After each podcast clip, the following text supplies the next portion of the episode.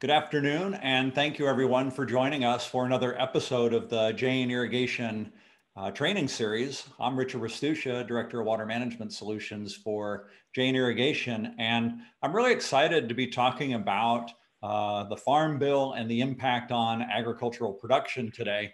And, and I'll tell you why, you know, and, and we see that this Farm Bill comes through uh, every five years uh, people think or people know it, it really sets the strategic direction for agriculture in the US. Uh, there's a lot of opportunity in the Farm Bill for uh, growers to take advantage of. Uh, to make themselves uh, more profitable or maybe get some help. A lot of help for young farmers, uh, veteran farmers, a lot of help for technology. And what's really important to me is the help for conservation as well. So this is all in this farm bill, but I think also lots of times people don't take the time to understand it. They don't fully uh, realize what's available to them. And I think oftentimes some of the advantages uh, go to waste.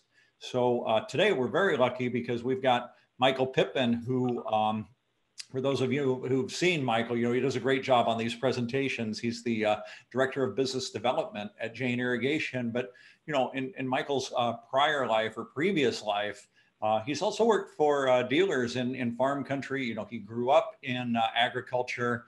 He does a really good job with, with growers and helping growers. It's just been a part of his life. And part of his responsibility as a dealer was helping growers access or secure uh, farm bill funding for what they wanted to do on their farms. So um, that, and he's got experience through the Irrigation Association on this as well. So it's a great practical um, combination that you don't find too often. So uh, anyway, Michael, welcome. Uh, thanks, thanks for joining us today. Yeah, I appreciate the introduction as always, Richard. Um, uh, we have had the opportunity to do a couple of these webinars, and we always have a good time and, and hopefully learn something along the way. And and today we're, we're going to try to tackle a pretty large subject, um, but really by, you know, taking it, you know, a little piece at a time. Um, today we're going to talk about the Farm Bill or, or what the piece of federal legislation that we refer to as the Farm Bill. We're going to talk a little bit about what it looks like today, and then we're going to back up a little bit and kind of see how we got to where we're going to be, where, where we're at today, and why you should be interested in this piece of legislation. Um, what we're going to try not to do is is really get into any kind of political flashpoints, which is a, a little bit challenging when you're talking about any type of legislation to not get into the political debates. But we're going to kind of skirt the edge of it. We're really not going to uh, voice any kind of opinions on right or wrong or uh, how it should be done. We're going to present it in a manner of what it is, right, where where it is right now, and hopefully from that uh, we can kind of open up some dialogue um, about how this farm bill can be used as a tool, no different than any of the other tools that you have access to as a producer or, or as an industry person like myself in the irrigation industry. Um, we're going to talk a little bit more specifically about two programs that you may have already been aware, heard of or been aware of. I'm going to talk about the CRP program and the EQIP program. So those little teaser about kind of where we're going to end and spend some detail. Um, and I hope at, at, the very end of it, you know, we, we give you some practical ways that you can go about influencing this policy, you know, not only using it as a tool now, but influencing the policy um, going forward. Um, so love that part of it, Michael, because oftentimes uh, I, I tend to uh, sit back, have opinions, but not really do my part in doing something about it. So I'm really excited that uh, that that you're including that part, right? Because this is maybe the most important part: is uh, how as we uh, as uh, people in ag uh, can impact this, and uh, especially because we're we're we're the people, and I don't necessarily mean you know you and me, but everybody who's watching. are the ones who can benefit, who are impacted by this the most. So I'm, I'm really anxious for that part.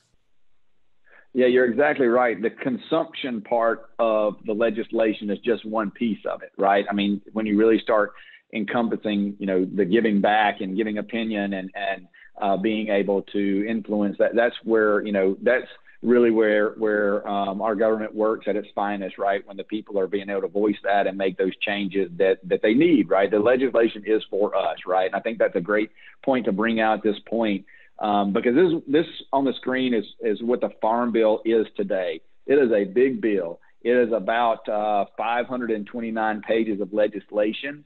It is what we call an ominous bill. That basically means there's a lot of stuff in it. It is not narrowly focused. It is broadly focused, and there's an intentionality behind that. We'll get into that in a little while.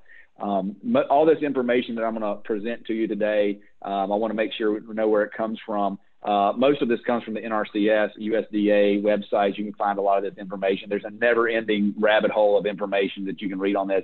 But some of this data um, and some of the ideas that I'm presenting, a lot of it came from the Congressional Research Service, which is an interesting, um, an interesting um, organization. They are funded by Congress and they they actually call themselves the, the Congress's think tank, right? They they create these research documents uh, bipart- nonpartisan, I guess is the best way to say it, to where they can kind of summarize these bills and legislation and give it to the Congress people so they can understand what the purpose is for these bills. Hmm. And then the other part of it is the um, uh, Congressional Budget Office, and they're the ones that kind of set these numbers. So there's a couple of groups that are nonpartisan that help Congress people decide you know, how much is this going to cost? What is its intention? What's it going to do? And that's where most of this information comes from.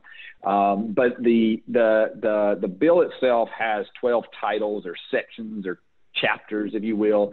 Um, commodities is one of them, conservation, trade, nutrition, credit, rural development, research extension, forestry, in, uh, energy, horticulture, crop insurance, and miscellaneous. And the total budget, uh, as this was presented in 2018, was $429 billion.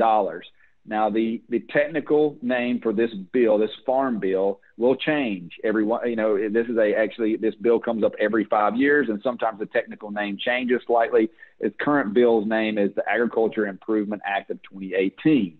It actually was voted into law at the end of 2018. Kind of took action in, in 2019. So we're currently in a 2018 farm bill that's active from 2019 to 2023. I couldn't imagine how we're confused on what's going on, right? Even the title is kind of hard to figure out where it's going on, what's going on. But you can see here in the in the graph on the right where a majority of the money is allocated to. Now these 428 billion dollars just represent the mandated outlays. This is these are just the programs that have money set aside for them currently, uh, or when the legislation was put into, into vote. There are other um, non-mandatory uh, uh, outlays or programs that don't have money appropriated to them. So the program has been authorized, uh, the idea has been approved, but there's not a whole, there's really not any money for it. And so they have to kind of go get that money or get appropriated from different, different committees or whatever, however that process works further into the bill. So this is just kind of the guaranteed amount that we're going to spend. And over three quarters of it is in the nutrition uh, title um, or category, if you will. And then you can see crop insurance, commodities, and conservation follow in a very distant second third, and fourth, and then other is all the other categories. So about 99% of the funding fall within those four primary categories or chapters, if you will. And we negotiate this as a Congress um, every five years. So we've got a couple more years to go on, on this current farm bill. So how do we get to a $428 billion piece of legislation with all these big categories and, and, and kind of some confusing time frame. And really, we're going to move pretty quickly through this because obviously you can, um, there's a lot to unpack here, but it, this bill is almost 100 years old. It really started at the great, after the Great Depression or during the Great Depression, uh, where commodity prices were very suppressed, very low. And really the only way that our farmers could survive was to produce on more land uh, was to get more acres and plant more crops, which further increased supply, pushed down the price even further, and also was not that great for the environment. About this time in the 30s is when we had the Dust Bowl in the central part of the U.S., where we were just plowing up too many fields in, in reality. Um, at the time, I don't think we really understood all that, but now we, we have a much better understanding of how production and the environment conservation have to move at the same pace. The, the, the real theme of these farm bills. You can see them moving down through the through the years here. Obviously, the names are changing, but we kind of call these. At the time, they wouldn't have called them farm bills, but um, the the point was really that we wanted to we understood at this point in time if you remember you know we got world war one world war two all these things world war two hadn't happened yet but world war one the, the food crisis that they were having in europe and some of these areas we understood how important it was to secure our own food source and and without ruining everything else in the balance right and so at this point this farm bill really was revolved around uh, paying farmers um, to not plant too many acres, right? So you had a hundred acre farm, the government may give you um, ask to take 20% of it out of production. You farm the 80%, and we'll subsidize you for the 20%. Um, and some of that has gotten a, a bad, you know, connotation over the years, but that's essentially the infancy of it. And um, also, they would buy uh, surplus commodities in the uh, high yielding years, right? To kind of balance out this market a little bit. So you didn't have huge years where the price plummeted and then drought years where there was no production, the price went up, but nobody had anything to sell.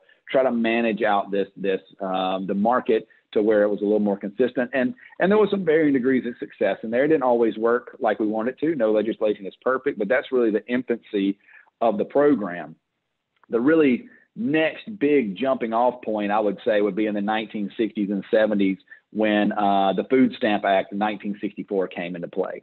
Um, and this was, again, a, a, a piece of legislation that was put forward to allow access to what is worldwide known currently as the, the lowest cost food um, production country in the in the world. Really, our food uh, is is inexpensive, right? And we need to have everybody should have access to that, especially impoverished peoples and rural and urban. And this Food Stamp Act was aimed at that, of allowing um, impoverished families to have access to our low cost foods.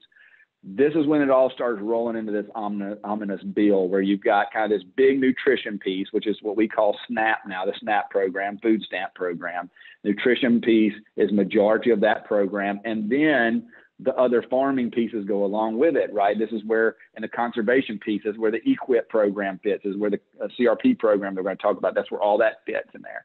And so you may ask the question, and I think this is one of the this is where we'll skirt the political, you know, the political flashing point is why in the world would you do that? And and really, there's there's a lot of reasons why, and I, I don't know. Um, you know, I don't know how to properly explain them all, but one big reason was that we needed we, as a rural citizen of the farm, uh, we needed broader support on this bill if we were really going to do the conservation and the production programs that we wanted to do. If you think about just where the amount of people live and where the number of representatives in Congress live, you know, we don't have the population, so we don't have as many of you know, as much representation, just literally not as many people. So by bringing in the nutrition piece, which was at the time perceived as a very urban type of a program. That's not necessarily true, but it, at the time it was perceived that way. Now we had a nationwide bill where rural and urban had some skin in the game. And at the idealistic level, it also gave us at a rural um, constituency a, a, a, way to show, hey, the, the box of cereal you're buying for a couple of bucks, the only way that I can make that cereal for you in a in a, a sustainable and profitable way, because I got to have sustainability in, in the environment and I got to make some money, is we need this part of the program as well, right? We need part of it, and then the urban part uh, needs that for the food stamp side. Now, again, that's a little again skirting the political side of that. You know, that, food stamps are not just for urban people, right? That's not uh, that's not the, the the case at all. Um, but it did give us a chance, I think, at the at the rural level to explain and make that connection between this is where your food comes from, and you see a lot of that in in our policies today. It's foreign for for for me, who grew up on a farm, to not understand where our food comes from. But if you never were on a farm and you lived in a large city your whole life, that's not I mean, no different. I have no idea how the subway works, right? And so, uh, and they would think that's that's silly and so it's it's it's not um, uncommon for us to say, you know, this is how how where our food comes from is required to do it at a reasonable cost. So those things combined is really what was a catalyst to bring catalyst to bring these these two what seemed kind of foreign uh, ideals together. That's probably enough or too much on the history right there of that. But yeah. I think that's important to understand how we got to, to the size bill that we're in. Yeah, so I'm wondering, Michael, how does uh, how and when does irrigation come into this? Right, and and this is kind of where we're at now. Is that really in the 1980s is really where the first program I'm going to talk a little bit about hit hit. Um, and 1985, the CRP program came into effect. And CRP program is a conservation research program. So this this slide here is really our kind of our after the 70s. This is really what what what the kind of the modern age of the farm bill looks like. And in 1996, in the irrigation industry, I think the EQIP program will be the one that we're most familiar with. So these are relatively new programs within the conservation portion that uh, that we're going to see. And then, of course, now we're into 2018 at the bottom there, and we will have another farm bill debate starting pretty soon, actually. Um, so um, to re- revisit the funding very quickly, um, you can see the nutrition's at the top um, with a vast majority of the expenditures if you if you look kind of the second level there with selected agriculture titles, the farm commodities is is is really a um, you know kind of a farm payout type of a, a program that's pretty hotly deb- you know debated. The the crop insurance has been pretty steady in their funding for the last three farm bills, and that's been a pretty popular program. And pro- I think a lot of people would actually like to see crop insurance, the protection of crops expanded beyond some of the commodities. And so that's been a that's been a, a um, a, a, really nice uh, program that I think a lot of people would like to be uh, expanded. And then you'll see kind of here uh, this conservation piece has stayed pretty um, pretty even at, at eight, six, seven percent over the last three farm bills, and that's that's what we're going to talk about uh, talk about today is two programs within that farm bill and how they're used on the farm and how you might can use them.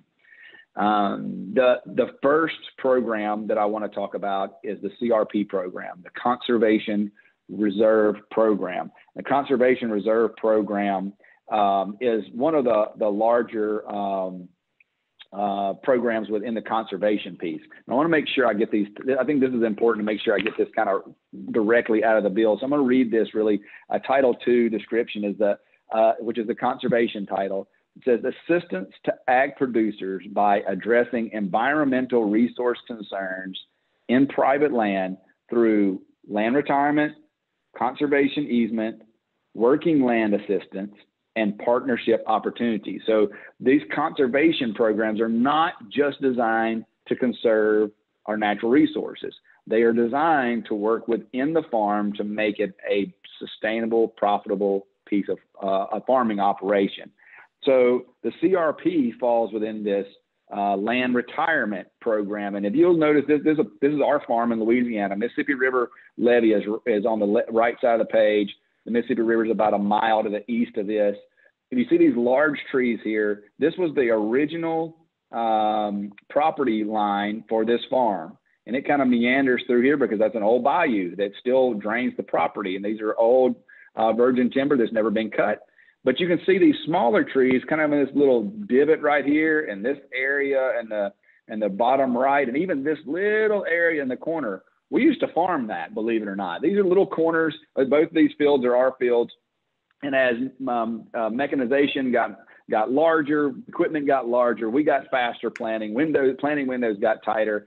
This is profitable land to grow crops on but it's not very efficient, right? I mean, all you do in this divot right here is turn around and turn rows, and you know you're getting weed encroachment from the from the trees, and you're hitting your equipment on the tree limbs and all this kind of stuff, right? It's just not efficient to grow. And so in the early 2000s, we applied for the CRP program in which we would make an application. There's all these checklists, and depending on how many checks you get in there, it prioritizes um, your funding. We were paid through the EQIP program, which is part of Title II in the Farm Bill, to plant trees and to bring this productive land out of production and encourage and, and introduce it back into its natural state. We planted uh, native hardwoods through here. They paid for the trees. They play, paid for the planting of them. And in turn, we signed a contract to keep it out of production for 20 years these CRP programs are very different. These was one of the earlier ones, which probably was a little bit more profitable and gave us a little bit more flexibility. Some of the later ones were a little bit narrower.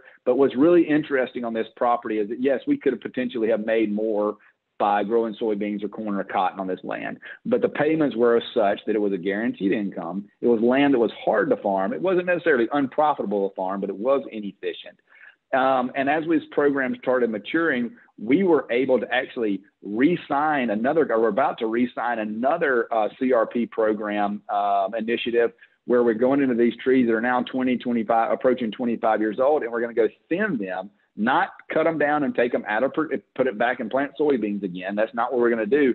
We're going to come in, we're going to take another government program subsidy we're going to cut the trees down in the middle, thin it out, allow the undergrowth, and really start returning this back to its natural state or as close as that we can come. And so uh, we've done this in several pieces of property that we have. Um, we've done it in a large area that wasn't that profitable to grow. So we've done quite a bit of this, uh, returning um, some of this land back to its natural habitat on our farm, and it's been very successful for us.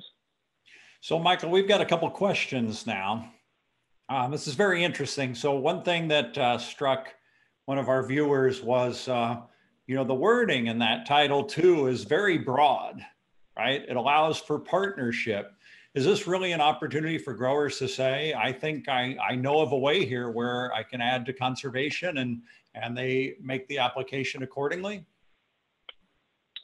Yeah, there's a lot that's underneath these programs. Um, I'm not as familiar with the area that talks about partnership opportunities. I'm not exactly sure what they mean by that. I have not seen a program specifically for that. Um, but I have seen, you know, um, resource concerns. Uh, so, like one of them um, uh, with groundwater that we even see in our farm here was, you know, pulling water from certain aquifers when we have shallow, um, kind of, I don't know, you want to call it not aquifer water, right? We have shallow water because of the river, how close it is, and, and changing over some of those uh, wells from either a re- that fed like cattle, uh, change, changing those wells over from uh, either a municipal, which is treated water, you know, that would be for, for us drinking, or pulling out of a deep well into an alternative water source. So I've seen a little bit of that. I don't know exactly what the partnership opportunity would look like. I, I'm not familiar with that piece of it. Yeah, and then um, Michael, how hard is it to apply for these programs? I mean, is it a is it a one pager? Is it a ten pager? Is it essay? Fill it out. What, what's that look like? Um, it can be pretty intense, depending on the type of program. These these type of programs, like the CRP, are relatively straightforward. It's going to be um, uh, because you're not really designing much. Um, there's not really a system in place. When we look at the EQIP, I'll tell, talk a little bit more in detail on that. that that's going to be more complicated in a lot of ways. There's also a lot more money involved there. Uh, but in this CRP is pretty straightforward. If you it, where you move up the priority list to get the funding is kind of what it looked like in the natural state you know, if we were to move over to an area that did not have a wetland, like if this bayou wasn't running through it, then we would have been a lower priority if it was naturally not covered with hardwoods at some point. But this property here was at one time covered with hardwood trees from one end to the other. And so um, that raised our priority because we could return it to a natural state relatively easy and had kind of, you know, some areas to, to piggyback off of, if you will, some other, it wasn't just one five acres out in the middle of a desert, right? It was part of a larger, a larger program. Yeah, and then um, are there people um, from the government that are out looking for opportunities for growers, or is this something the grower just determines that it would be a good opportunity and, and they uh, enact it? I would say both. Uh, I would encourage you to be proactive. We'll, we'll speak a little bit to this the, uh, in at the at the end. You know what I, what I say take away and what to do with it. I would encourage you to be proactive um, because they uh, the money comes from the federal government. It's sent down to the state level, and then it's sent down to the regional level. And the states and the regions could and most likely do have priorities where they're focusing their efforts. It's simply what is that? What the, it's hard to tackle every problem at one time unless you just have a completely blank check, and they do not have a completely blank check. They have funding limitations. So um, what you're looking for may not be a high priority, and so they may not be actively going out and looking for people to enlist. However, that doesn't mean they can't fund anything that they want to fund. So if you have a project that's outside the priority list, probably going to take you a little bit more um, a little bit more effort to find somebody that has the expertise to execute the program and to get the support to do it. But oftentimes that can happen towards the end of the bill, right? So they they have a priority number one and they fund all that, then they go two, three, and by the time they get to the end of the farm bill, they used up their highest priority. They go, oh, hey, I have some money left. Then they might start broadening their applications and trying to find things to, to use that that allocated money. Yeah, interesting. And then we have one comment from our friend uh, John Farner at the Irrigation Association. And uh, he, he, mentions that the EQIP program encourages partnerships between the grower, the NRCS, and conservation organizations. So uh, thanks, John, for that comment. Uh, that very, very much helps. Yeah, it does. Thanks, John, for the comment about uh, the partnership opportunities and what they would like to look what they look like. And I think most of us in the irrigation industry would be most familiar with the EQIP program, the Environmental Quality Initiative programs, um, and and primarily for me, uh, where I've seen this program used the most is in the Central Plains, installing subsurface drip irrigation systems. I will take a step back from that and say, what what is this program? What is this EQIP funding, what is it designed to do in a very broad sense? What we're trying to do, or what the what the bill is trying to do, is uh, send funding to the farm level to add efficiencies, um, to preserve our natural resources without sacrificing um, the profitability of the farm. Right. I think that is about as simple as I think I can state it. And there's a lot of program, a lot of things within this EQIP program that can get funded. And we alluded to some of that already. That in in and this Central Plains area of of uh, Texas and Oklahoma, and some of the corn ground up in Kansas and Nebraska, uh, their number one priority is protecting their groundwater. Uh, that is number one priority one. And so most of the EQIP funding goes towards that. And what could that look like in a farming operation? Uh, a lot of times it looks like uh, the retrofit of an old irrigation system to something that's much more efficient. Now, that could be a center pivot being converted to subsurface drip. It could be a center pivot that changes nozzles out to something that doesn't use near as much energy or even less water. Um, it could look like a, a standard off on on your pump changed over to a variable speed drive so it matches the the engine energy requirement matches exactly what the system needs and doesn't over have to draw too much energy. It could look like an old diesel pump from 30 years ago or diesel engine driving a pump, converting that to uh, an electric motor, something like. I mean, there's a lot of things that go in here. Weather stations, soil moisture monitoring systems that allow you to accurately apply the right amount of water without overwatering all these things and, and, many, many more fall under this EQIP program. And as a, as a drip irrigation manufacturer, we work very closely in the Central Plains, High Plains area, helping our dealers uh, design uh, low volume subsurface drip irrigation systems, low energy uh, to help uh, help conserve these natural resources. The EQIP program helps cost share a, a, majority of the systems that we're working on because it is a large initial expense. Um, but we've seen the, the data on how we can preserve uh, the water, uh, the groundwater, and we've also seen the data that proves that we can maintain yields and profitability. Um, and so this has been a very, very successful program uh, for the central part of the United States. And, um, and, and, and hopefully over time, we're going to see uh, the environmental piece continue to follow along with it, where we're really conserving and managing our groundwater resources, um, which obviously, again, kind of what we alluded to originally, these things have to move together. If they don't move together, we can grow all the cotton in the world the next three years, but if we run out of water, that's pointless. The same side is we have to keep production and profitability up um, so that we don't you, you don't just turn on a cotton farm tomorrow if you've never farmed we cannot lose that knowledge and that experience base that we have so these things have to move together and the EQIP program has allowed that to happen um, I will say that it, it, broadens past that. You know, it could, it could go into a. Um, I've seen um, EQIP funding, cost share, um, high tunnels uh, for uh, small producers and and, and um, low income areas. Um, I've seen it give out um, monies to uh, minorities and impoverished areas to help them, um, you know, improve um, all, all kinds of things in the farm and, and, add value and profitability to those farms. A lot of off-season things, high tunnels, pump uh, rebuilds, uh, try to lower their cost and extend their growing season. So there's a lot of to unpack within this EQIP program. But I think this this probably program here probably has the most direct impact on our irrigation industry uh, of any other other programs within the bill. Can can I uh, can I apply year round? Is there a certain time that I apply before the season starts? How, how's all that work? Yeah, it, it can get a little complicated, and um, there is a certain time you can basically apply anytime. But in a normal year, which I don't know that we've had a normal year in a while, uh, but in a normal year, uh, there's a deadline to um, to apply. That's traditionally kind of in the late spring. You get your application in, and once you get your application in, they they prioritize them, and then you get your funding later on in the fall to where that you could start your you know, in, in, in most markets where you could start your construction on your project in the winter and spring before the planting season. That's, that's the ideal situation. That did not happen at all last year. Um, it was kind of a mess and it can be right. This is a this is a piece of legislation that's not always clean. You have to kind of roll with the punches. You do have to be very patient.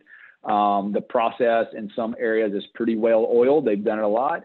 But if you're going for a program that is not super common, I would I would say prepare to do a little bit of homework on your own um, but really, the I'd say the jumping off point, Richard, of where where to get started, and, and if you say, hey, this looks great, like I would encourage you as a producer or as an industry professional uh, to reach out to your industry legislative representative, like John Farner here that, that that made our comment earlier. Like if I have a question about the farm bill, like I'm calling him first because he he may not know how every little application or, or every place prioritizes, but he is going to know um, what type of programs are being supported by your industry, right? He's going to be aware of this EQIP program and the type of projects that they have funded, right? So, you know, he could, he, they, those people, those industry representatives can kind of get you in the right direction to say, hey, this is happening out there, or this is not happening. That is not part of this type of a bill. And they can help direct you that way to kind of get your, you know, uh, is this something that may, may work for me?